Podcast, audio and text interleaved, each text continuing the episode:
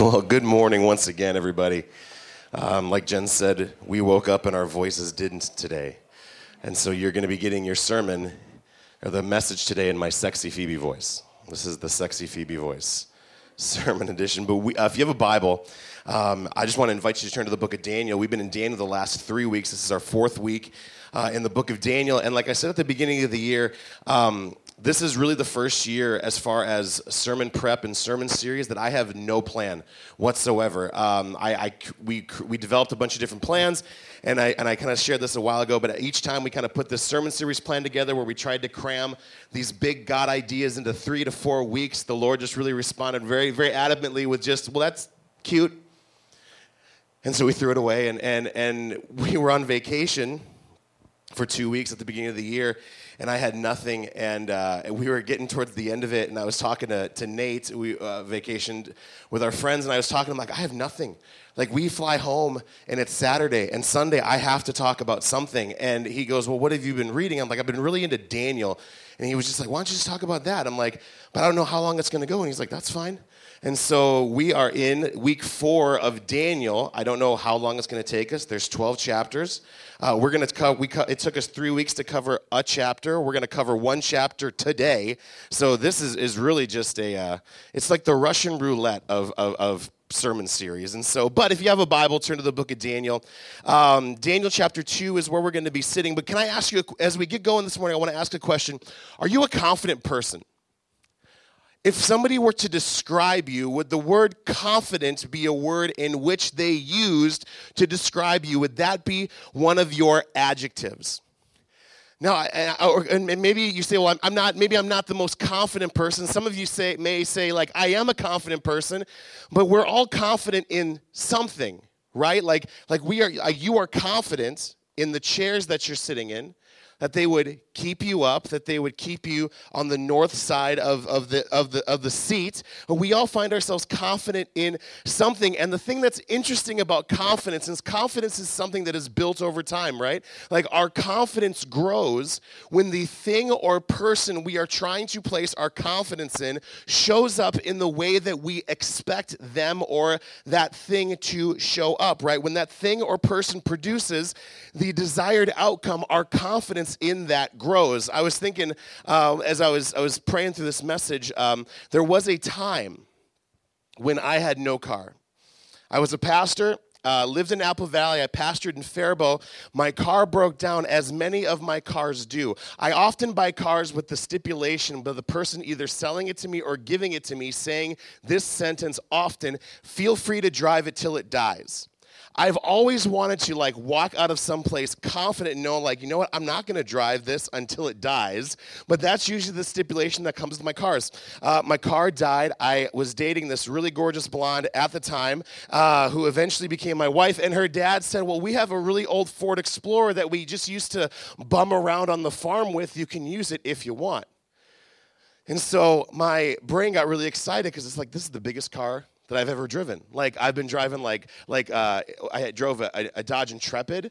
Uh, I drove a Kia Sportage, uh, which was all right. It, it, it, was it was an okay car. The the worst part about it though it was teal.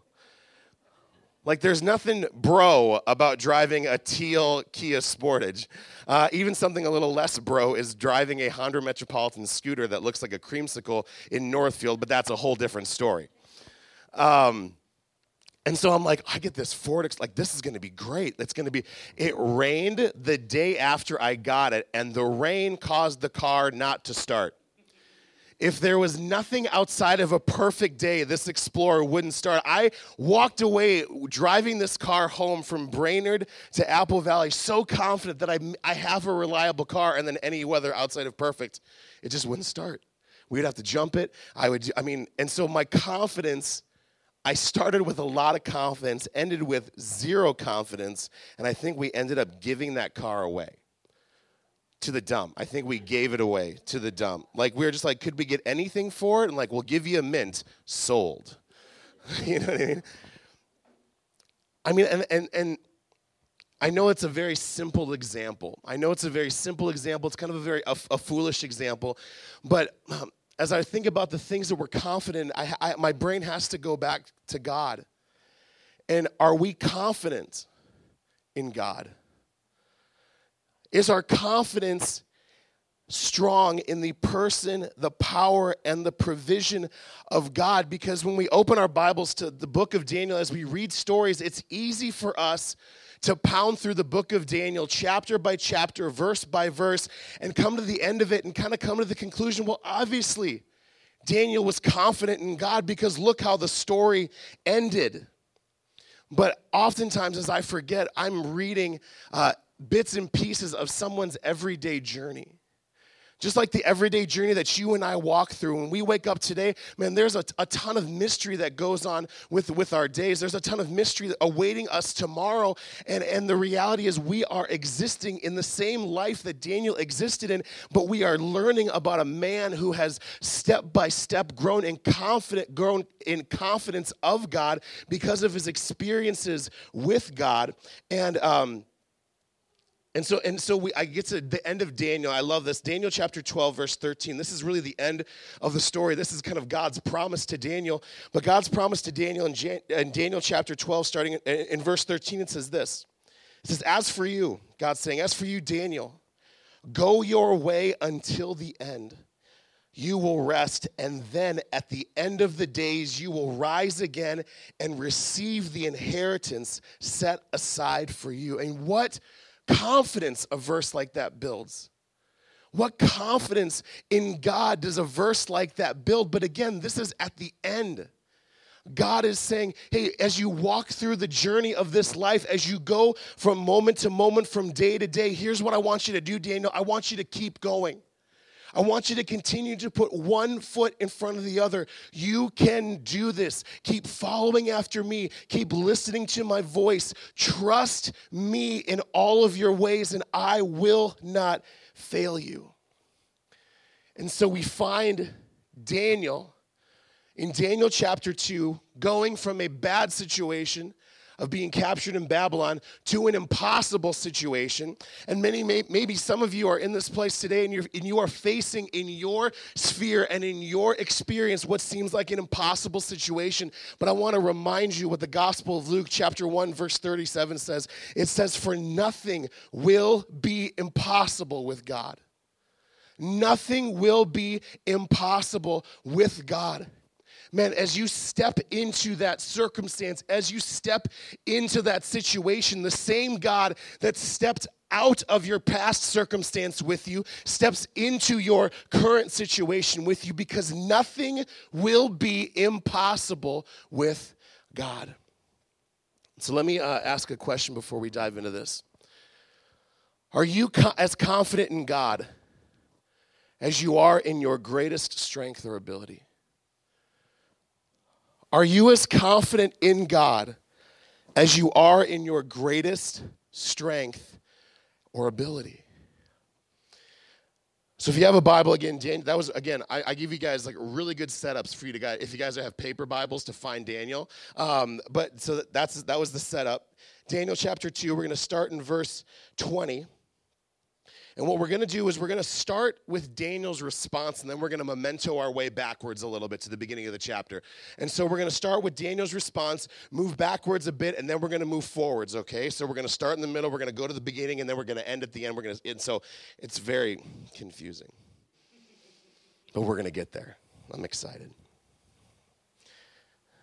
Daniel chapter 2, starting in verse 20, says this It says, He, being Daniel, said, Praise the name of God forever and ever. For all, for he has all wisdom and power. He controls the course of world events. He removes kings and sets up other kings. He gives wisdom to the wise and knowledge to the scholars. He reveals deep and mysterious things and knows what lies hidden in darkness. Though he is surrounded by light, I thank and praise you, O God of my ancestors, for you have given me wisdom and strength. You have told me what we asked of you, and you revealed to us what the king demanded. Let's back up just a little bit because that's a those are some phenomenal verses of confidence right? Like you can just feel the confidence out of Daniel's words. But let's back up a little bit.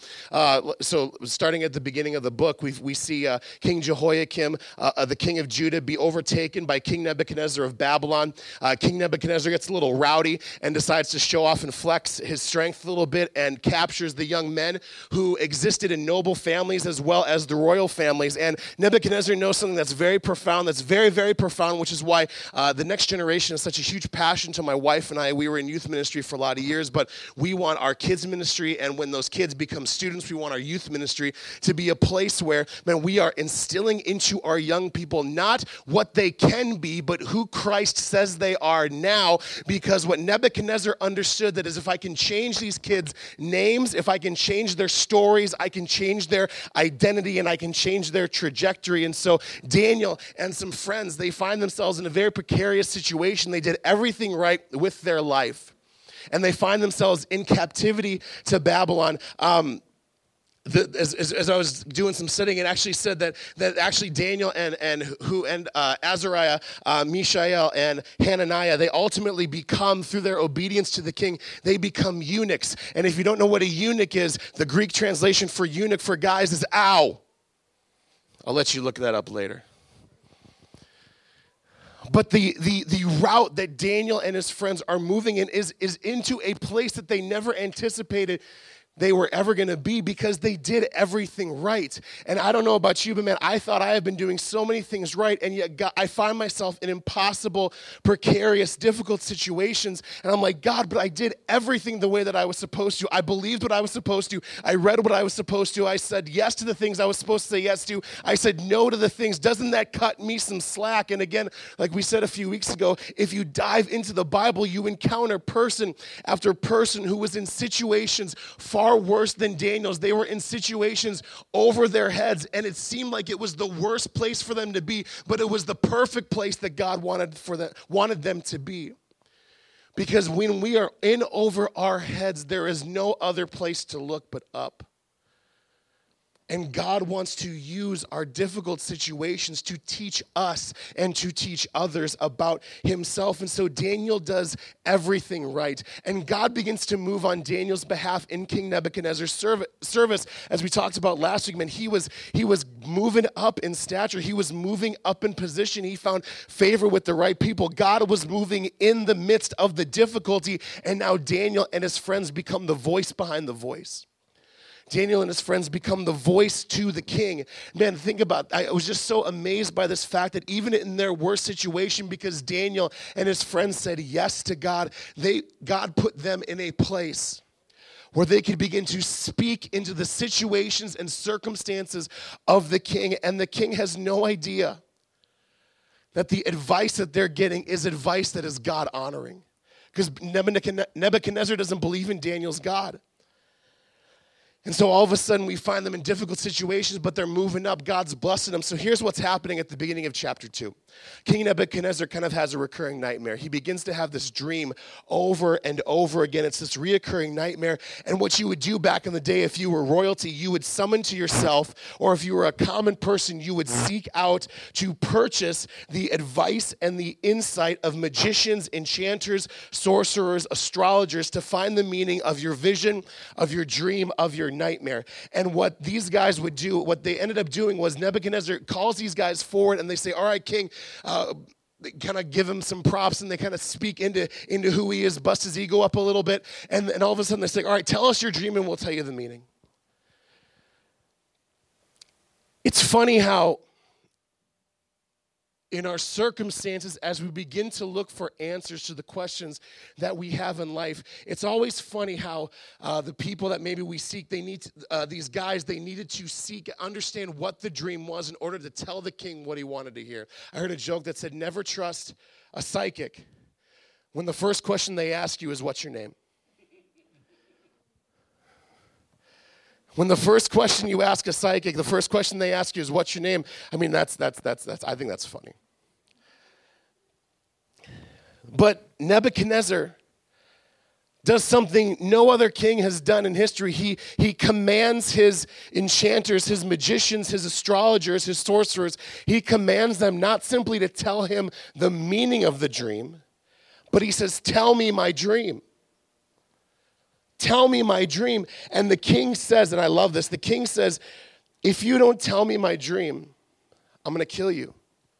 I'm going to kill your families and I'm going to destroy your house. The Bible actually uses the phrase that I will tear you apart limb from limb. It's, it's just, and so all of a sudden, so we're going to pick up in, in uh, Daniel chapter 2, starting in verse 7. And this is they, the sorcerers, the magicians, the astrologers, they answered uh, a second time and said, Let the king tell his servants the dream, and we will show its interpretation. The king answered and said, I know with certainty that you are trying to gain time because you see that the word from me is firm. If you do not make the dream known to me, there is but one sentence for you. You have agreed to speak lying and corrupt words before me till the times change. Therefore, tell me the dream, and I shall tell you what you can, uh, and I shall know that you can tell me its interpretation. The Chaldeans answered the king and said, There is no man on earth who can meet the king's demand, for no great and powerful king has asked such a thing of, of any magician or enchanter or Chaldean. The things that the king asks is difficult, and no one can show it ex- to the king except the gods whose dwelling is not with flesh. Because of the king, because of this, the king was angry and very furious and commanded that all the wise men of Babylon be destroyed. So the decree went out, and the wise men were about to be killed, and they sought Daniel and his companions to kill them. Daniel is in training to be this wise a, wise man in the king's service. And so now again, Daniel goes from like this difficult situation of being captured in Babylon to this impossible. It seems like an impossible situation, and he wasn't even in that meeting. He wasn't even in the meeting with the king, and now his life is being threatened. I mean, how bad could a meeting go? You know what I mean? Like, how bad could that business meeting go? where all of a sudden everyone's, the entire department is not simply going to be shut down, but exterminated. Daniel moves from difficulty to impossible. But how does Daniel respond? How does Daniel respond? Does he panic? No. Does he go on a social media rant? No, that's not what he does either. Does he complain? Does he gossip? No. Daniel does eight things and I'm going to put the eight things up on the screen. Sorry, they're very small because I had to fit eight things onto a screen. But it, uh, I'll put these up on our Facebook page and our Instagram uh, page as well. But um, but here are the eight things as we read through Daniel chapter 2. These are the eight things that Daniel does. And these are very important when you and I are faced with difficult situations, when you and I are faced with situations that seem above our pay grade, above our experience, or above our confidence. We can learn a thing or eight from Daniel and what he does. The first thing Daniel does is Daniel does not panic. Someone is coming after him to kill him. That is the perfect time to panic. But Daniel doesn't panic. Sometimes the worst decisions that you and I can make are decisions made in moments of impulse. In moments of panic, we are in the habits of making very poor decisions. And so this decree comes out, and these people are coming after Daniel. Daniel does not panic. Daniel, number two, asks why. When you're faced with difficult, sometimes impossible situations, it is so important to ask why so that you can learn the facts and the motivation. That you can learn the facts and the motivation about the person making the call, making the judgment call, coming after you uh, for your life. Daniel approaches high ranking officials and he asks why. He wants to learn the king's motivation and the facts behind this. Number three, Daniel asks for time to create a solution. Oftentimes, um, I don't maybe you've heard this, maybe you haven't. If you haven't, then I said it. Uh, but if, if you've heard it before, then credit the person you heard uh, say it. But, uh, but how many of you have ever heard the phrase, um, one person's panic doesn't equal my emergency? So, like, we, we, Jen and I have dealt with a lot of situations. I mean, as we've been on staff at a lot of churches, and all of a sudden uh, there's been just these moments where these people come into us with panic. They like skipped out on something or they missed something, and all of a sudden there was this thing due, and it was just like panic mode 3000, and all of a sudden there was just like this reality of like, your emergency does not equal my panic. And so what Daniel does is he asks for time. Because the king wants to know not simply the interpretation of his dream, but he wants to know the dream. So Daniel asks for some time because that's not something you just pull out of the air. As you heard, uh, the King Nebuchadnezzar's sorcerers and magicians, they're like, nobody can pull this out except for the gods, and they don't dwell among men. That's foreshadowing. In literature, that's foreshadowing. We call that a teaser. But Daniel asks for time to create a, a solution. Number four should be number one, but it's number four. Enlist prayer support from your friends. Daniel approaches Hananiah, Mishael, and Azariah, his three closest friends, in this circumstance, and he said, Here is the situation we're facing. And I'm gonna pray and I'm gonna seek God and I'm gonna seek God for the answer to the king's problem. But here's what I need you to do I need you to seek God for me. I need you to lift up my concern to heaven. I need you to come alongside me, to lock arms with me. I need you to pray for me like you've never prayed before.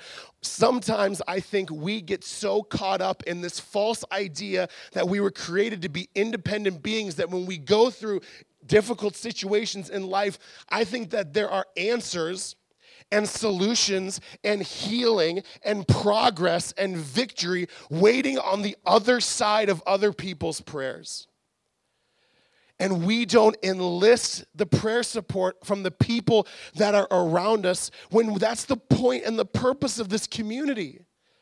That's the whole point of the church is that we would come alongside one another and we would support each other. That's why community groups are so important.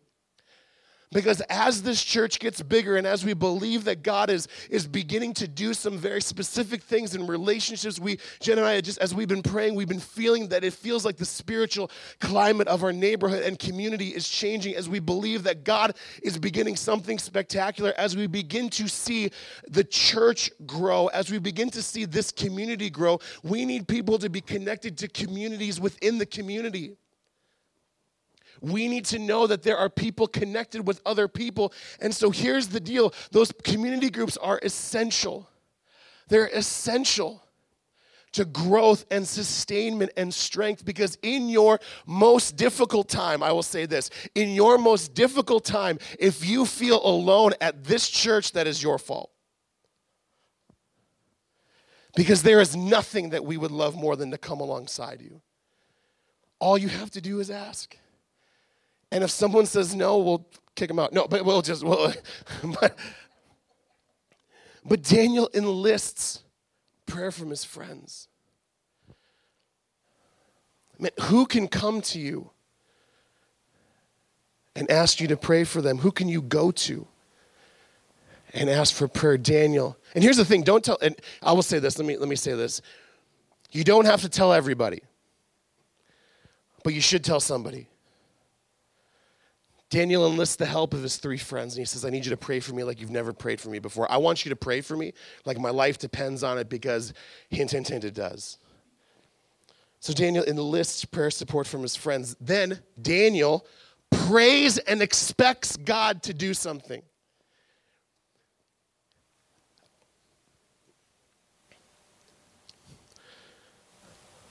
How often are we guilty of praying without faith, praying without expectation, praying not believing that the God who created the universe, the God who orchestrates time, the God who, who begins the concept of time, and when our concept of time ends, it continues. it. It's, it's, it's unfathomable. How many times do we pray, do we lift requests to God, not believing that God could do something, that God could move on our behalf? How often do we pray without faith? Well, I'm supposed to pray. I'm, I'm supposed to pray, so here it is, God. Here's my prayer. I have this conversation often with Taylor where she asks me for something. And then I say, okay. And then she asks me again. I said, I heard you. And she asks me a third time. And I say, babe, do you not believe me when I say yes? How many times do we approach prayer that way? We throw up words with no faith. We throw up words not believing that our God can move on our behalf. So Daniel prays and he expects God to give him supernatural help. Then, after he prays, he worships.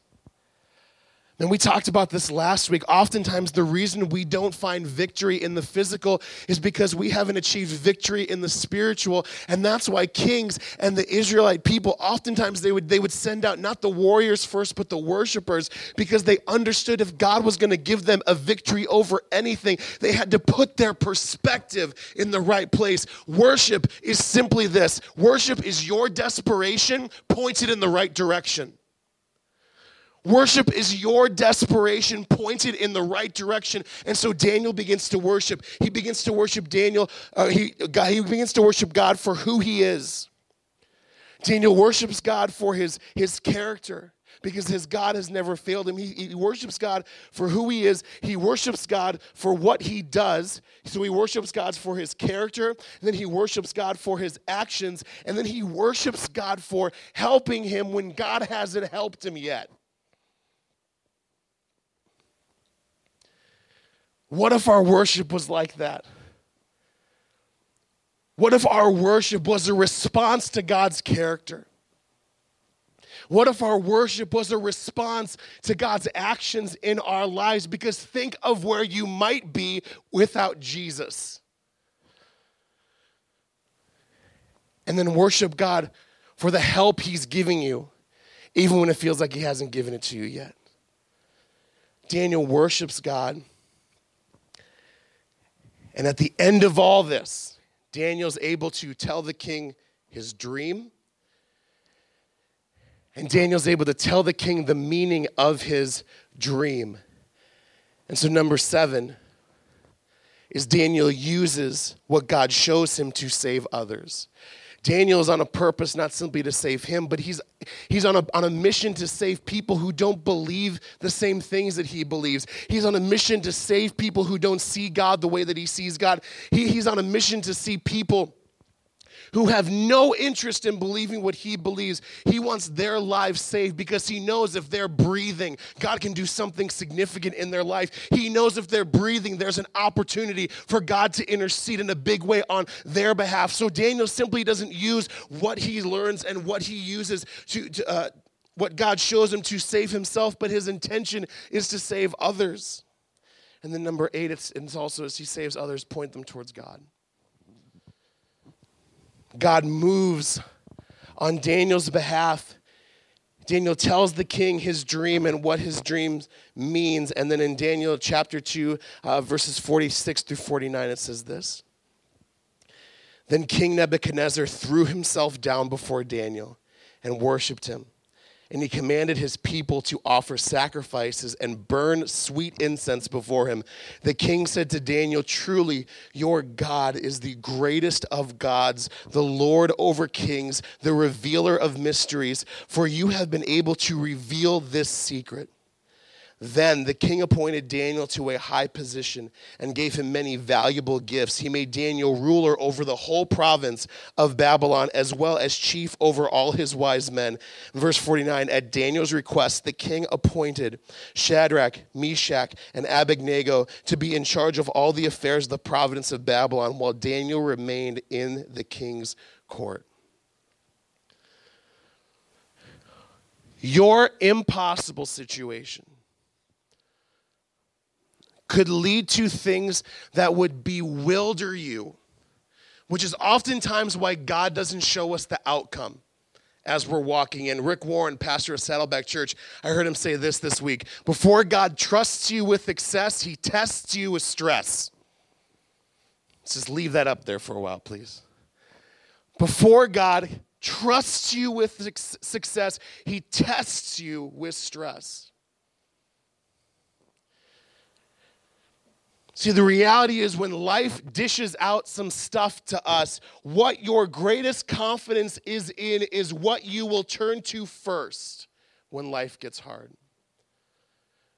When life dishes things out at you, what you turn to first reveals what your greatest confidence is in. For some people, it's sex. For others, it's porn. For some, it's food. For some, you, you bury yourself into work thinking that if I accomplish more, then I'll mean more. Some of you turn to Amazon and you go shopping.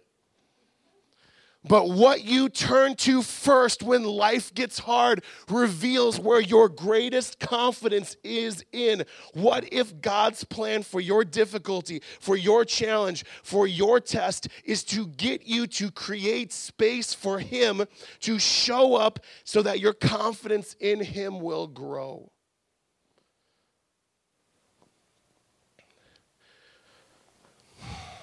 I'm so bad at this. Guys, I'm so bad at this. This is a very stupid example. I'm sorry about it. I don't mean to diminish it. But we spoke at, Jen said, we spoke at a thing for our daughter's school.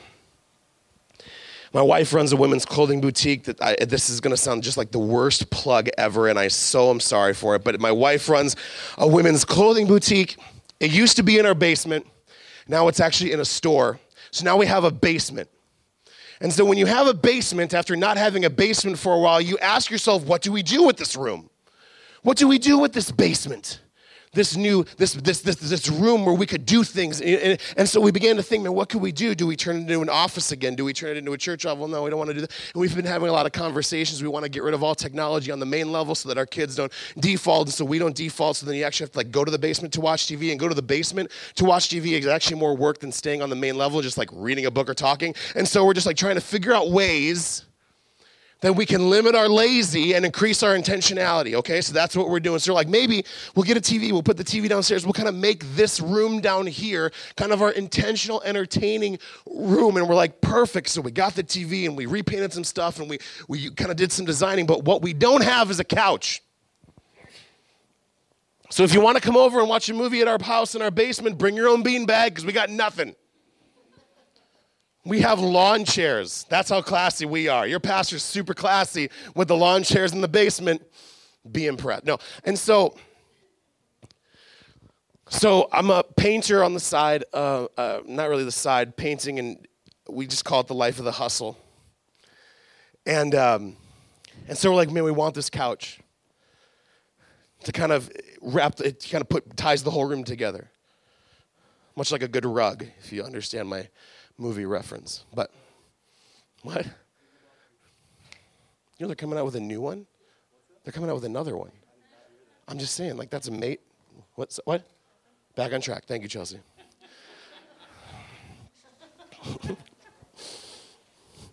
oh man. That's why God gave me daughters. Because I have four really amazing women who keep me on track in my life. My wife, Chelsea, and Taylor and Addison.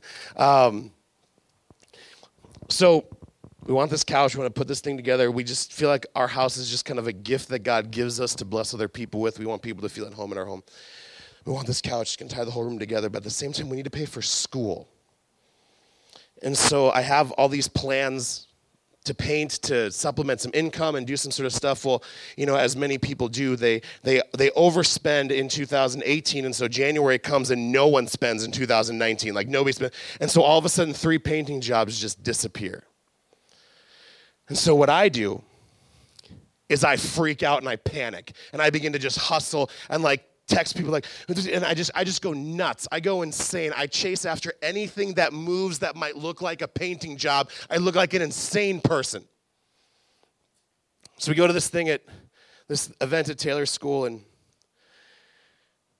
I'm like in a bad mood. I don't want to do this. We're supposed to speak. We didn't really, we were never informed that we were like the keynote speakers. We thought we were just sharing something, but we ended up being the speakers before the big fundraiser. And so it's like, oh man, I was in a bad mood and we're doing this thing. And then we saw people be generous beyond like any, like it was a world of generosity that we do not know. A guy literally just raised his hand and go, I'll give $10,000. Who are you and how can I get you out my church? Um, like it was just like this amazing sort of situation. And I felt so bad because we were investing into young people's future. And I was like, I don't want to be here. I'd rather be in my sweatpants. I want to be free. I want to be at home freaking out before church how we're going to pay for this couch and for tuition and for all these X, Y, and Z things. And so at the end of the night, they do this very random auction for a $1,000 Amazon gift card. So each time you raise your number, you donate $25.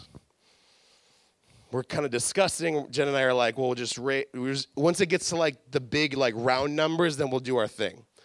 So 3,000. There was a buzzer. There was, okay, so you raise, there's a buzzer that's going to go off at a random time, and nobody knows what it is. And the whole goal is like three, when you raise your number, you invest $25 each time you raise your number. And basically, you're racing this buzzer that nobody knows when it's going to go off. So people are having a good time. And as the thing goes out longer, someone's like, that buzzer's probably going to go off. So people just like flying up that number because we want to. So you could basically raise your number once, uh, donate $25 and walk away with 975. Last person, I'm, I'm a teller of stories. This is, this is how me and my wife tell stories. She tells stories like this and I have to start back here at the motivation, and then I got to zoom towards the end. It's very weird. But then whoever, yes, what she said, whoever raises their number last, and then the buzzer goes off, they're the winner of the gift card. So my rule to myself, unbeknownst to my wife, is that I will simply just raise it at the big like round numbers, like 3,000. Throw my number, $25. We did something good. We didn't win the Amazon card. Nuts. Coming close to 6,000. I hear 5,975. I'm like, I'm next. Throw my number up because I want to be a round number type of person. The guy goes, da da da da da, points to the person next to me before he says a word. The buzzer goes off. I start celebrating her, and the guy goes, No, you, you won it. And then I look just dumbfounded. Jen, unbeknownst to any, she is not paying attention, does not know that we won this. So, again, it's a very stupid example, but here's what happened I had nothing. I had no job set up, I had no nothing. And we were just really passionate about, like, we want all of this to work. And, and I just panicked. And we walked away. And, and in the same night, guys, we bought our couch and we paid for our daughter's tuition in the same night. Sometimes the stress that we create in our lives is God's invitation to simply create space for Him to show up. See, my confidence last night in God was not great. But then when we were able to do two things that we were passionate about doing in the same moment, increased my confidence in God. I had nothing. I came to that situation with nothing, no jobs, no prospects, no nothing. God showed up with what He does. God shows up with who He is, and when we will create space for Him, He will show up in ways that will increase our confidence. There will be difficulties in this life, guys. Ones that you've experienced and ones you will yet experience. John chapter 16, verse 33, Jesus says this. He goes, i have told you all these things so that because in this world you, you will have trouble. He says, but take heart because I've overcome those troubles. I've overcome the world. I've overcome those difficulties. And when we walk out of circumstances with our confidence high in God because He has walked us out, we can walk into those next challenges with the same confidence with God that we walked out of the last one with if we will create space for Him to increase our confidence. Because coming up in the story, Hananiah, Mishael, and Azariah, they're going to face a fiery furnace. And Daniel's going to face the lion's den. And it's amazing as we learn about how strong their confidence is in God. We watch them not fight any of those things, but we watch them step into them with confidence, knowing that God walked them out of what they came out of. He's walking in with them to what they're facing right now we are going to learn just about the, the crazy confidence these guys have in God. So I want to I want to end our time with two questions. First one is this How do you create space in your life so that your confidence in God can grow? How do you create space in your life so that your confidence in God can grow? And the second question is this Do you create space in your life so that your confidence in God can grow? I want to pray and and I really I really believe that uh,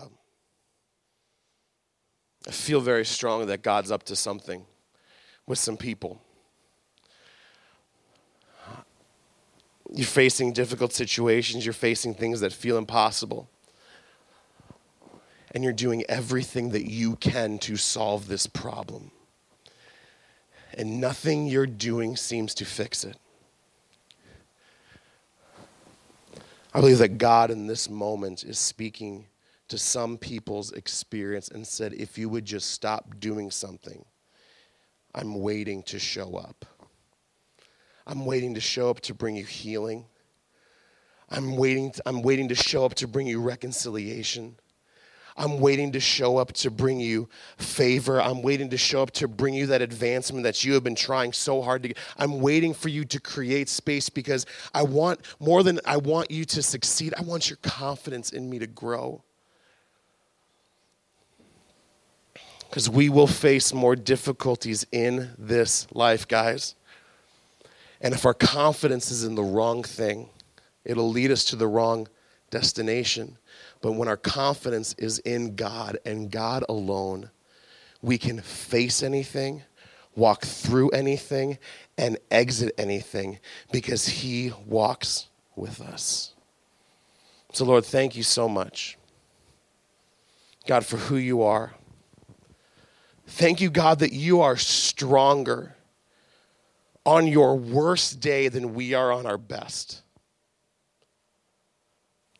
God, thank you that you are all powerful, that you are all knowing. God, that you, like Daniel said, you put in order the days, our days. You have our days. You put, you put the universe in order. You, you, you are in control of, of everything. And so, God, in these moments, God, forgive us for thinking that we're the ones who are best in control of our lives, best in control of our circumstances.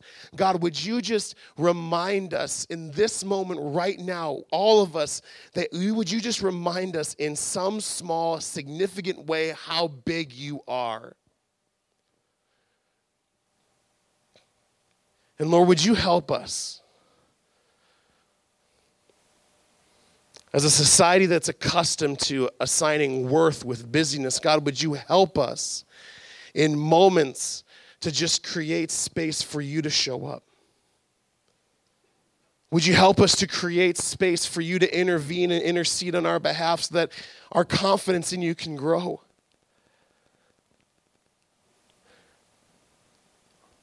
Because, God, no matter how bad it gets and how bad the circumstance, seems. Lord, when our, when our confidence is in you, we can face anything. We can face anything.